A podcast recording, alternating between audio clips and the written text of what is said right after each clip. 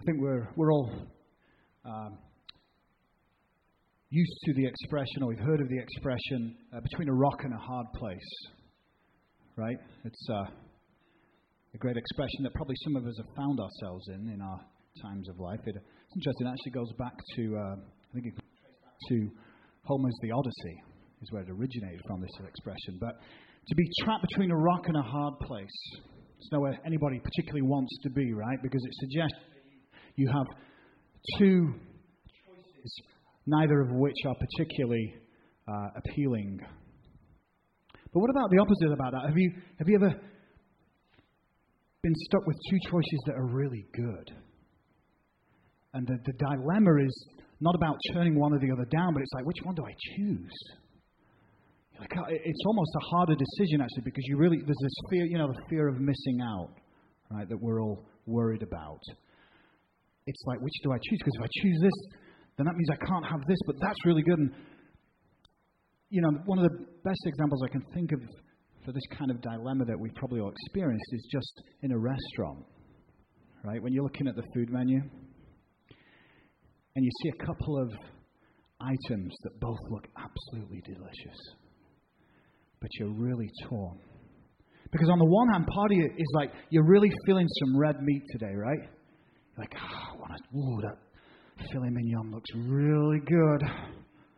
Oh, but they also have the chicken with the lemon sauce, which I love. Which do I choose? And you, you're back and forth, you know, and if you're really kind of sly and you're really smart, what you do is you try and, you know, if you're with your, your wife or your husband or whoever, you try to convince them to get the other dish, right? The chicken looks really good. I think I'm going with the beef, but you know, you should try the chicken. It's great. You know, but that, that's, that place of being uh, stuck between two really good options is, is kind of where we see Paul in the first half of this scripture this morning. Um, and it, it's, a, it's an interesting dilemma for Paul, even though he kind of he knows which way he wants to go.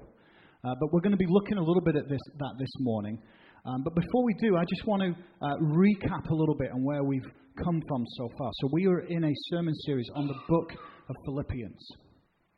And this is the, the third part of that sermon.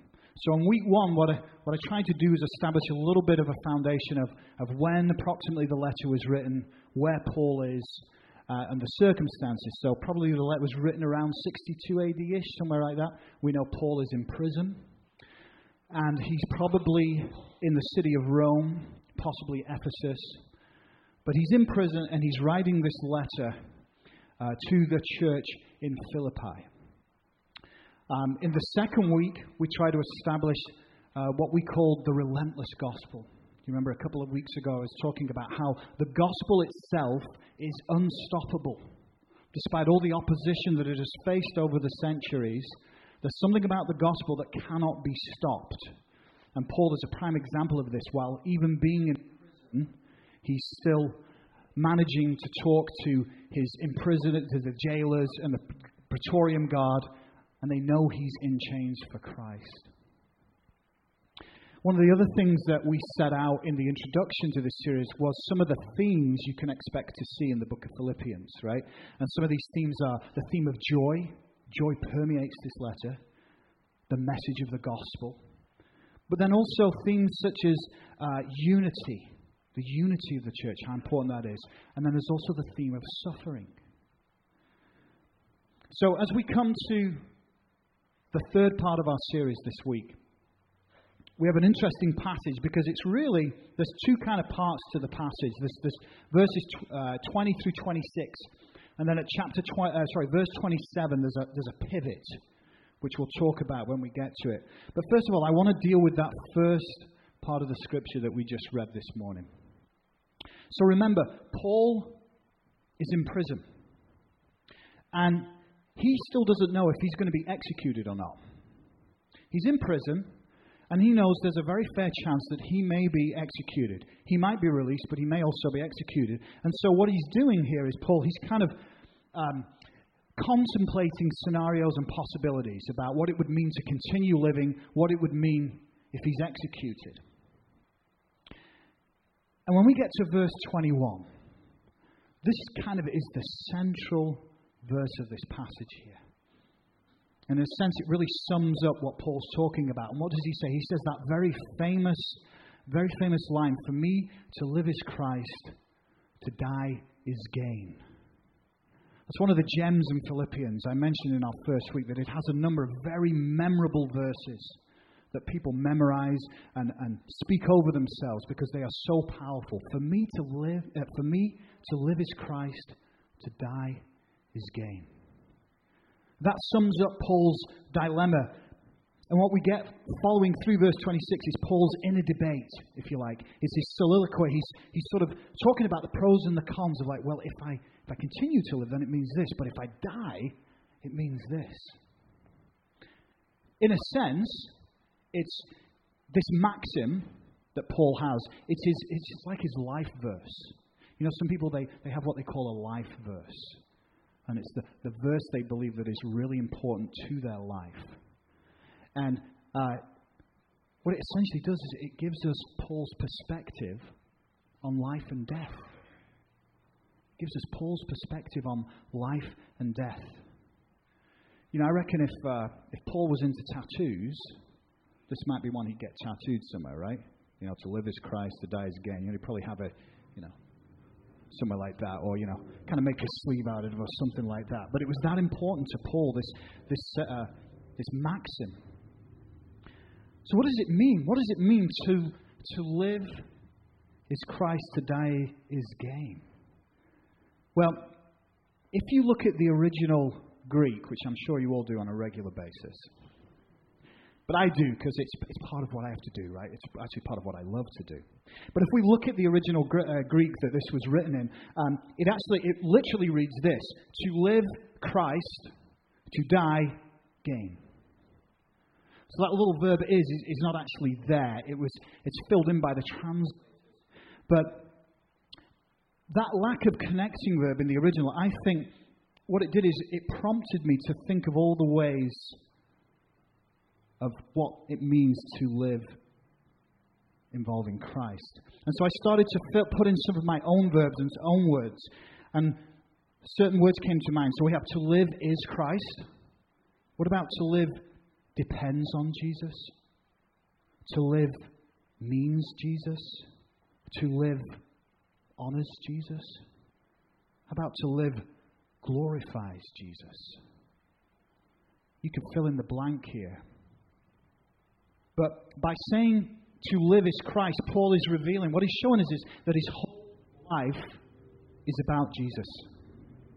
Everything he does and the motives and purposes of his existence are guided by Jesus. He lives and breathes Jesus. And the way Paul looks at it is like if, he, if he's allowed to live, if he's released, then he will continue to serve Christ and the gospel. That he will be able to help the churches like Philippi grow in their spiritual maturity. But he's torn because he knows that given that option, he'd actually rather be executed because then he would be with Jesus. And of the two, given the choice, that is kind of more, more desirable. There's actually nothing more amazing, more powerful than to be with Jesus. We might think, well, I don't really feel like being killed. But in Paul's mind, that is, is gain for him to be with Jesus.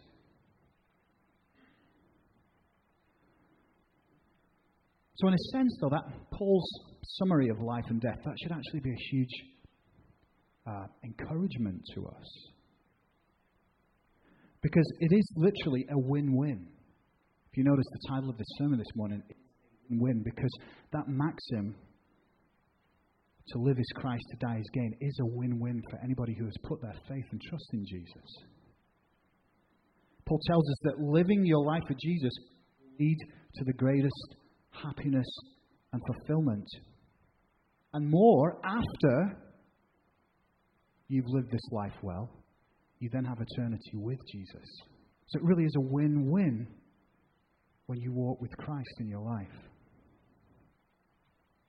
Let me try to flesh this out by showing you the alternative.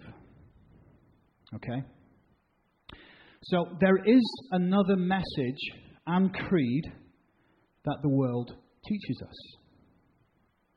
See, the, the world has its own gospel right now. It has its own story that it thinks is the good story. And in many ways, it's in opposition to the message of the gospel.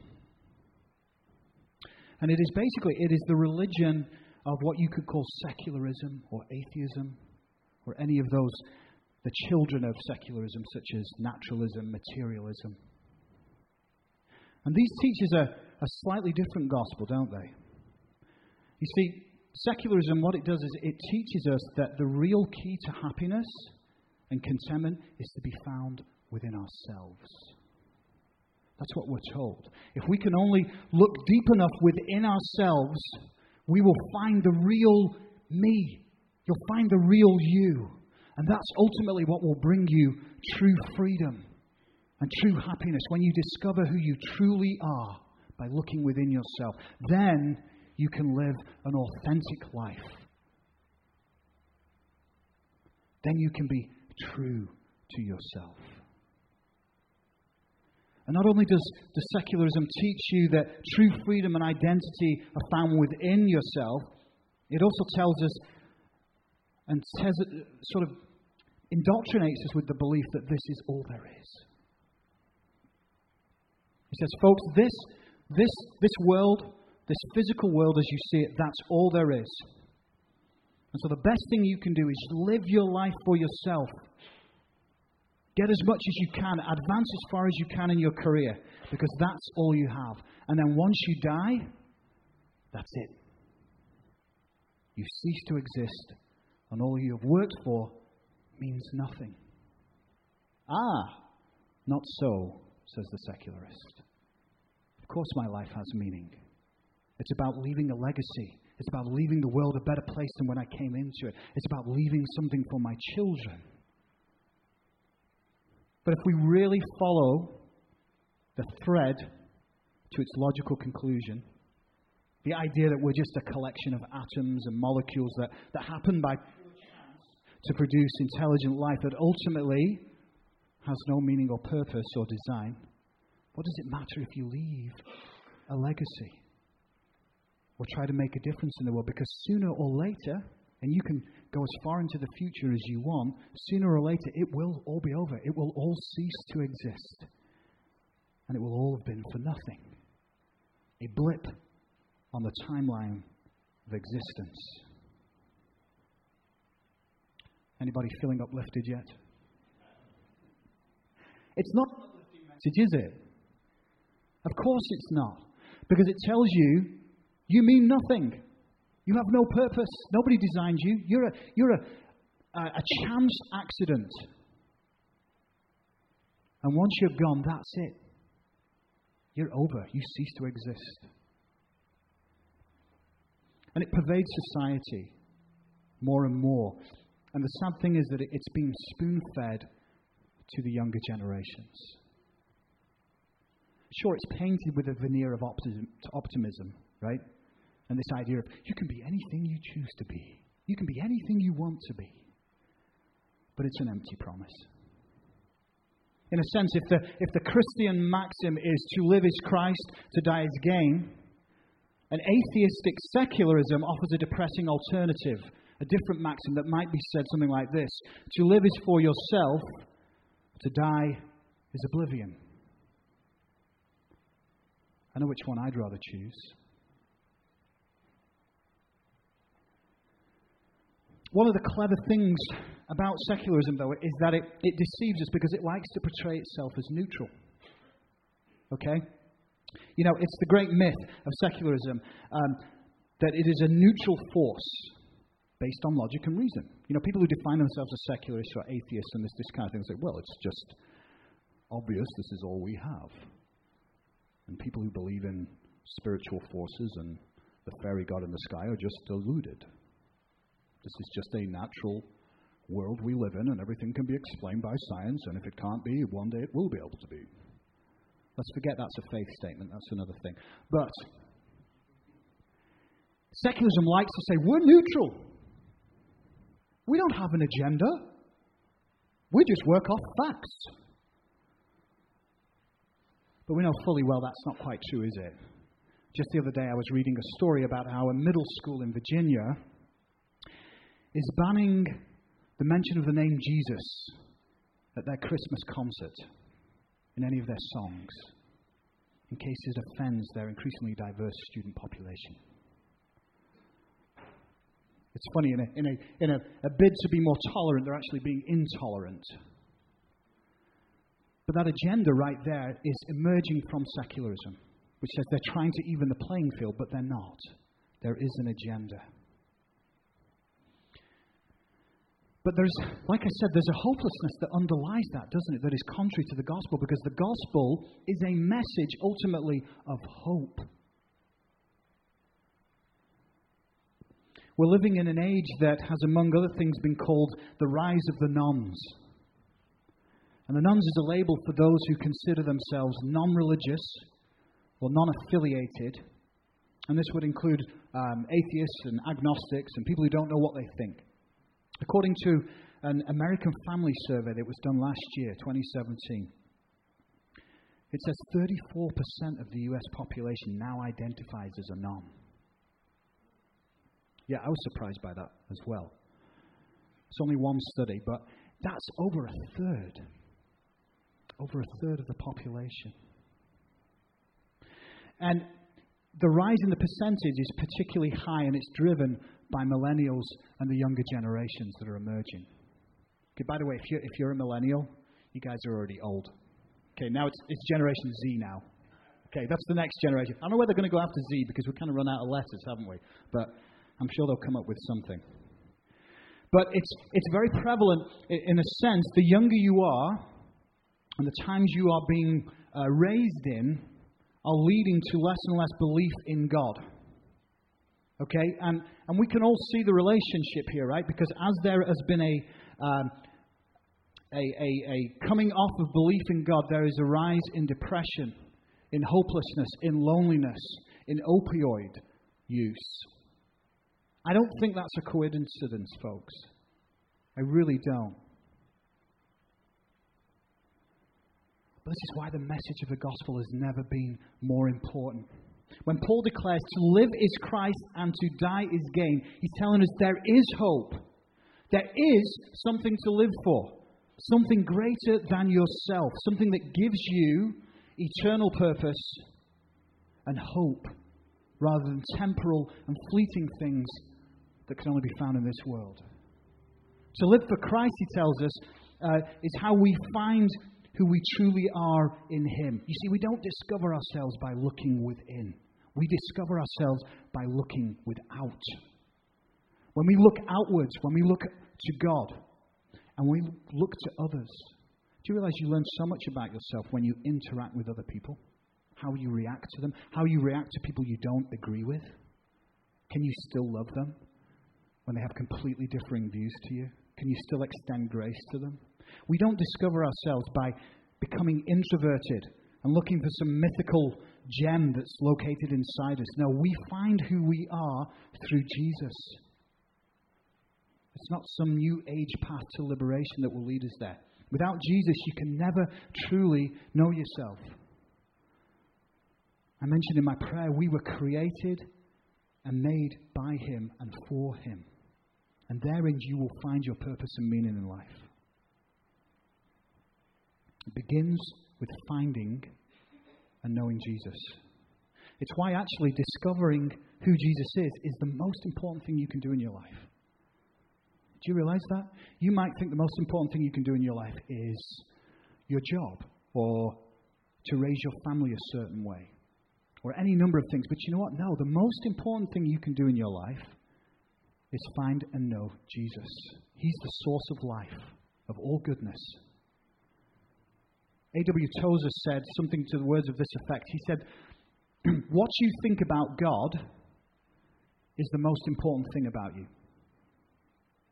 What you think about God is the most important thing about you. And it's true. Your views of God and how you view God, or how you don't view God, how you perhaps believe He doesn't exist, that defines who you are.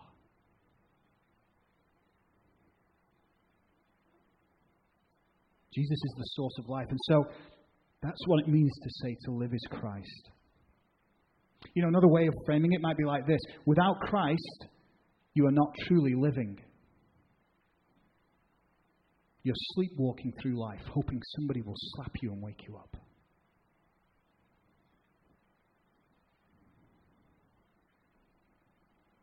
So, how do you live life? How do you live your life with Christ at the center? Well, in verse 27, Paul he gives us a transition. Remember, I mentioned there's kind of two parts to this to this uh, scripture we read this morning, and he, he does a pivot here because so far, chap, uh, verses one through 26, Paul has basically been given an update to the Philippians. He's been telling them what's going on, his situation in the prison, and now what he does is he he turns around now and he addresses the Philippians and the issues they are dealing with and struggling with. And then in verse 27, he drops this bomb. He says, Whatever happens, conduct yourselves in a manner worthy of the gospel. And so, a question I want to ask you this morning is Do you think, do you conduct yourself in a manner worthy of the gospel? Maybe sometimes, right? But if you're anything like myself, I would have to be honest and say, yeah, only sometimes. There are times when I do not conduct myself in a, in a way that is worthy of the gospel. It's often in the car.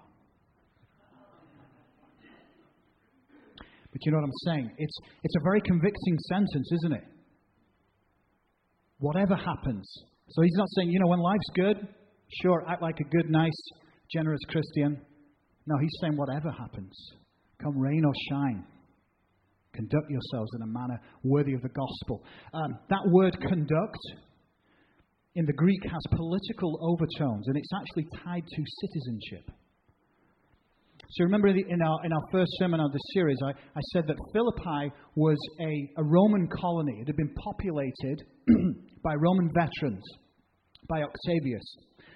And so it was full of very proud Roman citizens. And it was a, a Rome away from Rome, right? And people really um, were proud of their Roman citizenship. And so, really, Paul's he's, he's, he's, very clever here. He's putting a little jab in there, uh, or, or reminding them that, hey, your Roman citizenship is not as important as your heavenly citizenship. And so, what he's saying is behave in a way that lines up with the fact that you are a citizen of heaven. Do you know that? That if, if you've put your trust and faith in Jesus Christ, you are actually a future citizen of heaven. How cool is that? I'm sure you've all been to some really nice cities in your time. Jack was telling me he'd, he'd been to, to Toronto last weekend. I've heard it's an amazing city.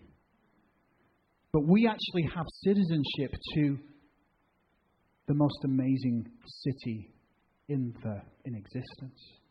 And when you give your life to Christ, essentially what you do is you get the passport. Here's the passport. And when you die and it's time to, to go and meet Jesus, that's when you go through customs. And you know what they're going to ask you, like they do at customs? Do you have anything to declare? And what you declare right there and then will determine where you go. And you're going to declare, Yes, I love Jesus. He is my Lord and Savior. But we are citizens of a heavenly dwelling, folks. And Paul's saying, act like you're citizens of that place. After that, he goes on to, to paint a picture of unity that is essential to the church. Remember, unity is one of the themes of Philippians. Listen to what he says here. He says, Stand firm in one spirit, contending as one man for the faith of the gospel. Do you see that theme of unity there that is supposed to define the church? You know, Jesus prayed in uh, John's gospel that we would be one, the church would be one, just as he is one with the Father.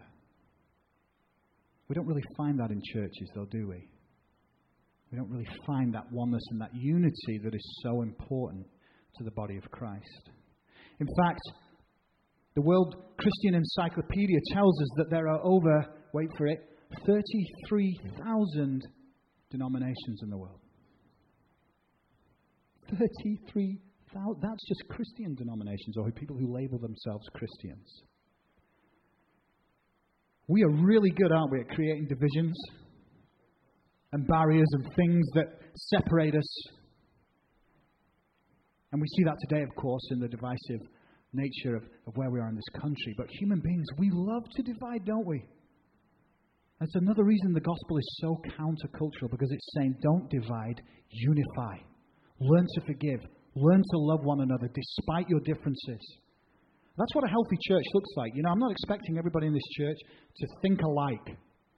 I know we have, I'm sure we have Republicans, Democrats, independents, you name it. And I'm sure that we all have slightly different theological perspectives on various issues.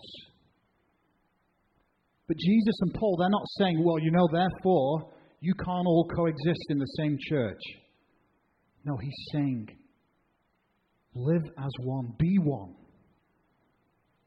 contend as one for the faith of the gospel. Here, Paul's asking, well, why should we be unified? Well, it's to contend for the faith of the gospel and as to not be intimidated by those who oppose you. That's an interesting sentence. So, one, he's saying you, we need to contend for the faith. You know what contend means? It's one of those words I use a lot, and I was, sort of like, I need to understand this word more importantly here. And, and again, in this text, contend has uh, an idea of an athlete competing for something. So, we're to compete and fight for the gospel. And further, we're not to be intimidated by those who oppose you. So notice, notice here that Paul, Paul assumes that there will be opposition to the message of the gospel. It's not, he's not saying if, he's essentially saying when. And in fact, he's already experienced plenty of it, hasn't he? He's in jail, he's in prison for the gospel. But he's trying to prepare us for the fact that we too will face opposition. If you are really living your life to promote the gospel, you're going to face opposition, and yes, suffering. There it is. That theme of suffering again. You know, if you've been a, a Christian, a follower of Jesus Christ for any length of time, you'll realize that the path of a Christ follower will involve suffering. Listen to what verse 29 says. It says, For it has been granted to you on behalf of Christ not only to believe on him, but also to suffer for him. What's that? It has been granted to you on behalf of Christ. It's almost like Paul's saying, you know what? This is a gift from God. This is a grace from God. Why would we think of it like that? Nobody wants to suffer, right? I don't want to suffer. Do you want to suffer? We're naturally averted to suffering because we're creatures of comfort, aren't we? We love comfort. But what Paul's saying is that yes, to follow Jesus and become more Christ like will cost you. And you see, part of that is being conformed to the image of Christ.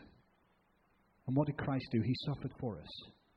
And so, what Paul's actually saying is it is a privilege and an honor bestowed on us by God to build us and strengthen us in our faith. That's how we get stronger a lot of the times, folks, through adversity. He's saying, if my son suffered, so will you too. But the rewards, they far outweigh the cost. Remember, to live is Christ, to die is gain. It's a win win. You can't lose. So, what do we take away from today's message? What do we take away from the scripture? Well, I've got five points for you. Number one, live your life for Jesus Christ. Take steps to make him more central in your life rather than an appendage or an add on that is tacked on to the end of everything else you do.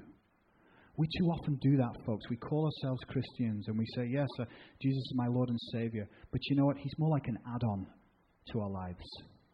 Well, if I have a bit of time left, I guess I'll, I'll pray for a few moments. Or, well, you know what? If I'm not too tired, I guess I'll look at a little bit of Scripture today. No, that's not making him central, that's making him secondary. Number two, get to know him. Get to know him. Jesus wants a relationship with you. He is a personal God who cares and loves you more than anybody else possibly could. How do you do that? It's actually far simpler than you think, simple but difficult. Pray. You pray. You converse with Jesus.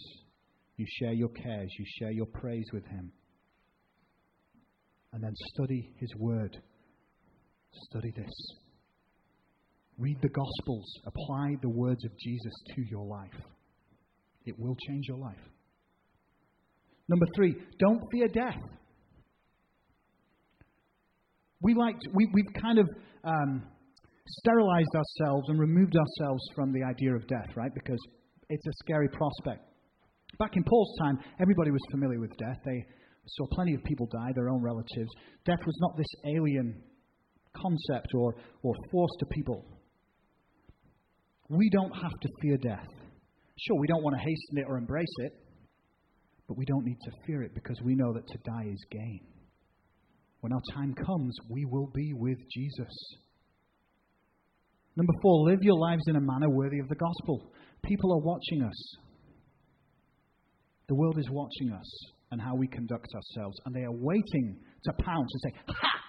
This person calls themselves a Christian, but look what they just did. Look what they just said. Ha! What a bunch of hypocrites. We need to try harder to live lives that are worthy of the gospel. And lastly, remember that maxim. Memorize it. Declare it over yourself. To live is Christ, to die is gain. It is a win win. Let's pray. Father, we thank you that when we give you reign over our lives, when we declare that, Lord, you are sovereign over our lives,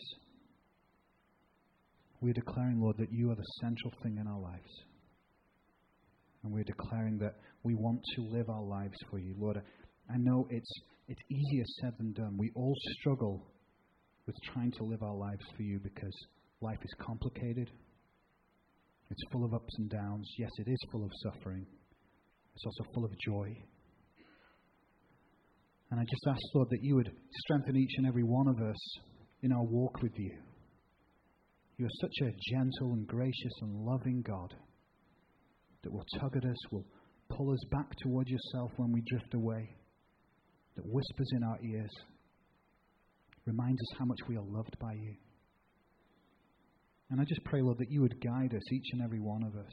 Put that conviction in our heart that you need to be central, that our lives need to be devoted to you. It doesn't mean our lives are going to be boring or unexciting. Quite the opposite.